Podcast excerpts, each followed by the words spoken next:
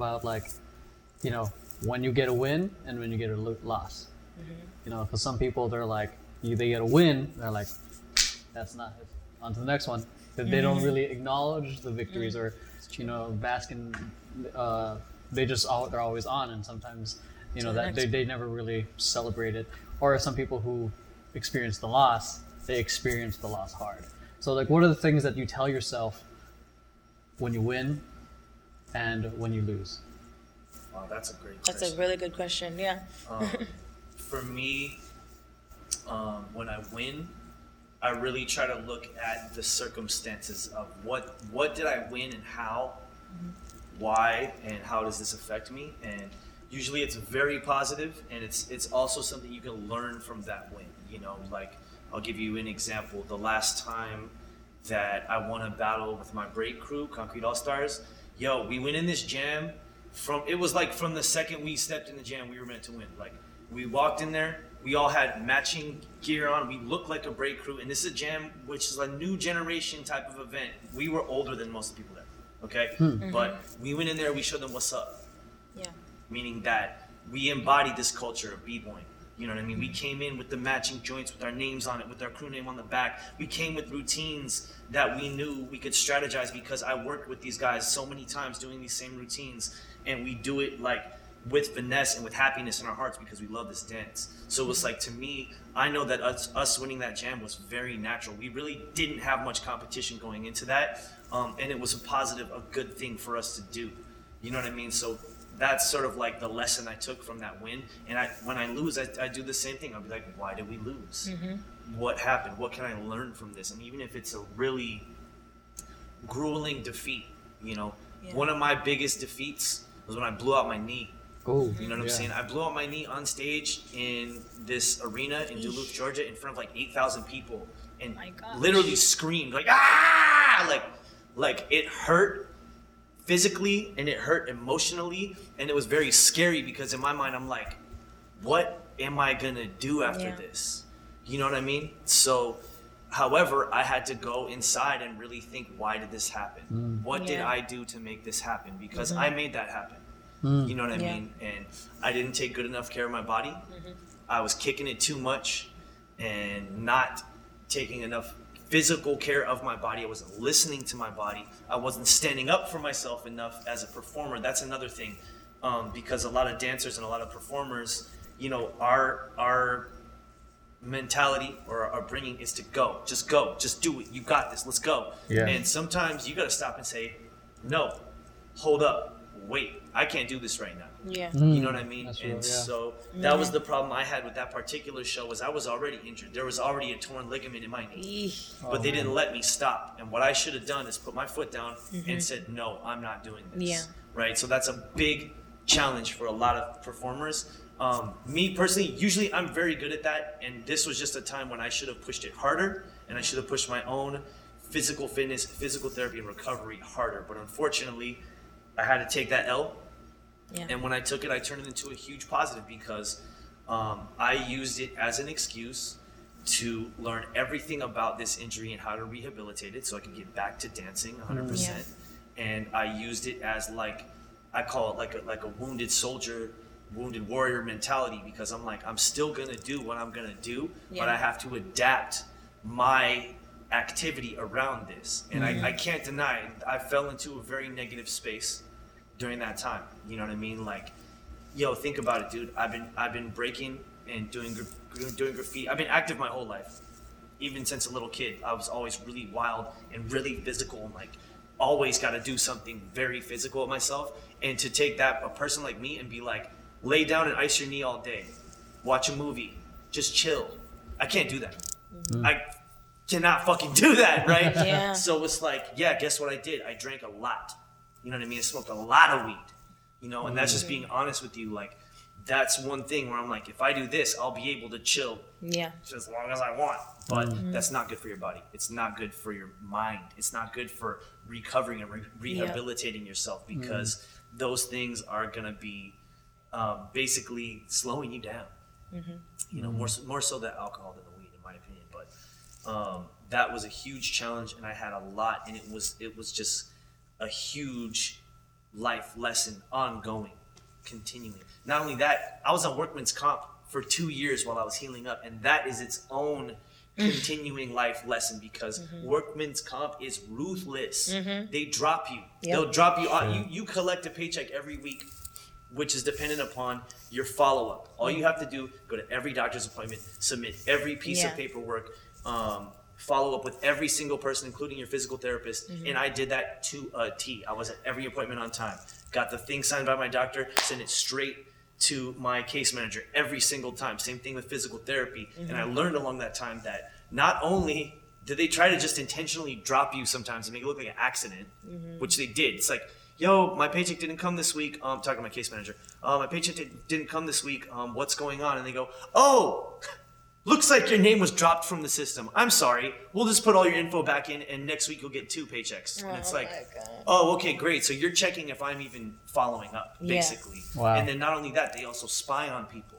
And they do stuff to catch people and film them and record them, spying on them to bump them off of your health coverage and your workman's comp benefits, because you know, I was on it for 2 years, collecting a paycheck every week. That's a lot of money. Yeah. So for that company and those businesses, sometimes they want to be like, this guy looks healthy. Let's see if he's really injured. Put a $20 down, a $20 bill down on the ground in front of his apartment building. When he comes down, if he bends down to pick it up, you know, Odyssey in and of itself taught me a huge lesson about life. Like so many lessons in. That's what I'm trying to get to. When you take an L, take a minute and sit back, let that frustration settle and think, why did this happen? What did I do? How did I do this? Because, yo, frankly, you probably did it in some way. You know what I mean? You did. And if you want to get better and you want to recover and come back past that, what can you do to get past that? And to say, if I was to walk into this same situation and change the outcome, what would I do? And go forward from there. Yeah. What are your path? So with wins, it feels really good at the time, right? But I think now in this day and age, we tend to be in this like fast-paced society where we, like you said, tend to go on to the next one. And so sometimes you're winning. And then you get to a point and you finally get to a loss, but you forget about all the wins you've had up until this point to get to the loss. And I think something I'm learning to do is to really enjoy the win, write down how you feel, know. It's almost like observing and taking notes, like figure out how you got there. What are the steps that got you to the win? Yeah. Like, so that you can win again. Yeah. In regardless of whatever you're doing, be it a competition or, I got to this country today, or hey, we're on this residency today. To me, like right now, this experience is a win. And so something that I've been trying to do, which I try to think about because I don't think I did that enough as a kid and teenager and young adult, is to really just get grounded into the win and understand and feel good about it and be proud of what it took me to get here. So for me, like doing this first residency, everything's like paid for, and we're getting to do what we love to do, inspire the young generation. It's like, I want to remember this forever and enjoy this win and figure and always know how I got to this point. How did I get here? So that I can continue forward to try and get other wins, as I continue. Now, when it comes to the losses, I want to say the same thing. Something that I did, that's my behavior, I tend to just be like, okay, I lost, okay, move on. I don't really go through the emotional cycle of it. I'll just try and like, move on. Let me get to the next challenge. Yeah, it's like almost like in denial. So something I've worked hard to try and do is just to feel the loss. And like he said, it's like, if you're losing, like one recent loss I had was last year. I was in a video for this like South African artist. And again, it was like a gig that I got off social media, but I felt like I hadn't been doing enough of the work that I used to do as far as like being on camera and dancing on camera. So I didn't see at the end of the day when the shot was released on Vivo or whatever, I'm like, oh man, where's my freestyle clip? And I'm thinking, man, they probably didn't like it. And I'm thinking back into it, and I'm thinking, well, I was out of breath. I didn't even do as well as I could have on my freestyle. Prior to even being booked on the shoot, was I going over my material? Was I doing the work that I needed to do in that style of dance? Or was I just basing it off all the previous wins and being like, oh yeah, I deserve this. Oh, and then now I get to this loss, but I'm forgetting all the steps it took to get to the win, which is why they noticed me in the first place to book me. No, like the racking of the W's made you feel entitled? Exactly. It's like a sense of entitlement. And so it's like you have to revel in the wins and the losses and take notes on both so that you know what you want to continue doing, what you don't want to do, and how do you learn from the things you did do that didn't get you to the win, but it kept you in that loss, you know? But you want to really stay grounded in the loss. Don't put it in denial, like feel it, take the notes, and then figure out how you can transform it, how you can fix it so that you can get a win. Or if even if it's not a complete win, how do you get up from that level of where you were at? If we were doing like a scale of 0 to 10, if you were really at a level of 2, how do I at least change a step or add a step to get to the level 3? So... I say, yeah, really taking into consideration what it means to win and lose and knowing the steps that it took to get to both so that you can pick and choose. Yeah, I think one thing that we kind of bypassed, which was in his question about self-talk, is that you got to understand this perspective that we're both giving is we both have very high self-esteem and we both have like very positive self-talk already. I didn't really mention that, but my thing is like I believe so much in myself and what I do that when people ask me what I do, I want to tell them I'm a superhero because that's how I see myself. If that sounds conceited, you know, that's whatever, but I don't mistreat people badly or look down on anyone else because of that. That's what I think, and I think everybody else has that capacity and is to be their own superhero as well. So my self-talk is very positive. When I get up every day in the morning and look up and I go, I'm alive, thank God. Grateful. You know, you have to be grateful. You have to be positive about who you are. And so I think we kind of bypass that because I know for a lot of people that maybe don't feel that way about themselves, it's crucial, man. It's hard. You got to appreciate yourself. First, appreciate yourself, who you are and what you're doing, and really shift into that and really loving yourself, because you will see that you are worth it and you deserve it. And when you feel that way, you bring that same vibration to other people, and you also receive it more readily from them, and you can see it coming from them instead of being insecure about who you are and insecure about the other people around you. You know what I mean? Yeah. So self-talk is very important, and it's very important to love yourself and be positive about who you are and what you're doing in life. Yeah.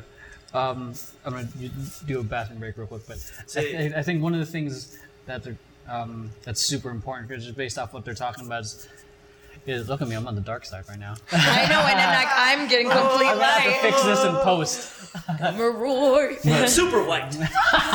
And I'm like glowing out here. Like, so like I do. Glowing. Are you pregnant? No. I'm right. Focus on the. So, anyways, I think one of the things that's what it is to be with antics men. That's in a sentence. That's kind of important. Is, you know, there's the self-talk is important. The self-esteem is important, especially for those of you who feel like you don't have it because you had a tough upbringing, you were bullied a lot, and shit, I was bullied a lot growing up. Which is one of the reasons I got a temper that really affected me negatively in my adulthood. But I think that when it comes to the self-talk, I think that it starts, you know, obviously self-talk's talking how you talk about yourself. And I think that can start. The common thing is like it's very funny to be self-deprecating. So like I'm too short to be doing this. Yeah. Like, even though it's a joke, you're like. Your physiology, your mentality doesn't know the difference. Yeah, it's gonna start believing and you'll start seeing, you know, what you get, what you focus on. You know, that's where energy goes. Yeah, and then that self-talk has to start with how you say certain things every single day. It's within the language of how you say things. Like, I'm never gonna be that. You're right. You're never gonna be that because you just said it and kind of put it out there in the universe. There's that whole saying that, you know. Whether you think you can or can't, you're right. Same thing with yourself. How you say yourself. Like, instead of saying, you know, I'll never be that, I can't be that yet, but I will be. It's a simple thing. One of my friends told me the most life-changing thing I ever said to her was, we were at rehearsal. She's like, "Oh my God, I hate my life right now. Like, I hate my life." And I told her, like, at this very moment, you hate it. Yeah. Because otherwise you're completely denouncing everything good that's happened in your life. So the languaging is super important. It's something that we overlook in terms of how we talk to ourselves. I mean, because we're running constant scripts of our upbringing, like how your parents viewed you, your teachers, your cousins, and then a lot of the things we think about ourselves aren't exactly true. Because when there's a point when we were kids that we were more confident than most adults, and then then it gets buried and hidden by the scripts and the language from other adults trying to protect you because they're doing their best, but it didn't necessarily serve you for this journey of life. So it's a matter of like unlearning those scripts and being self-aware, like which is why I love what Gil said about journaling, because it helps tracking. And I'm very big on the saying, what gets tracked, what gets measured, gets managed. So if you're able to be aware of the thoughts that come in, that can help you track of, okay, you become aware of what's holding you back, and then you can change it. For me, when I was, I think, going through therapy and trying to help manage my anger a lot better, a lot of it, this is one of my favorite things, like when I had to be super simple, I would journal it with my left hand.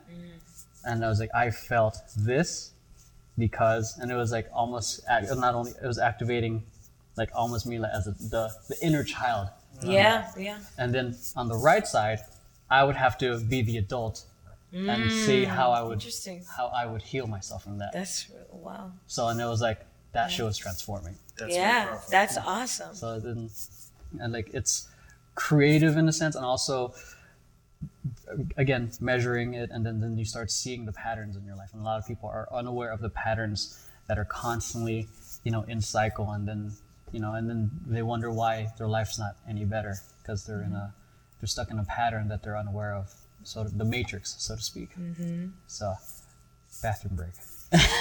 Deep. Yeah. We're able to have the conversation of understanding that we have it inside of us. Everybody has it inside of them. Sometimes people aren't able to tap into that power per se. And I think sometimes it is like what you mentioned. Your friend was affected by you, but all you had to do was say something about it.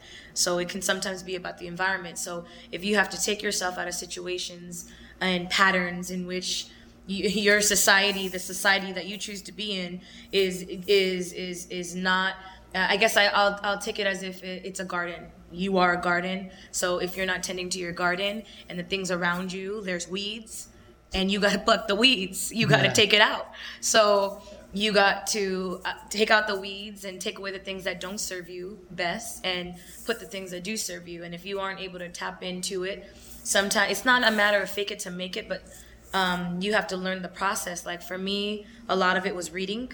I think he mentioned it earlier in another question, like the books you read. Like I had to read about my soul and my spirit to really start to get connected into it, because I had been like systemized so much so that I felt like I was disconnected from my own self, my own wants and needs. And I was basing it off what people say or society says, the things around me are saying what's important. So I had to read things like, I don't know, The Power of Intention. He mentioned a great book, The Alchemist, that we talked about before, in order to start exposing myself, and then also gain things from friends and people that I'd be around that are good for my environment, that could nurture my progress and my growth. So learning things like listening to motivational speeches, or being around people that do think positively about themselves. So it then inspires you to want to think the same way about your own self. Yeah. So I think that's important, knowing that your environment is also a way that you can learn, Yeah. I mean, guys,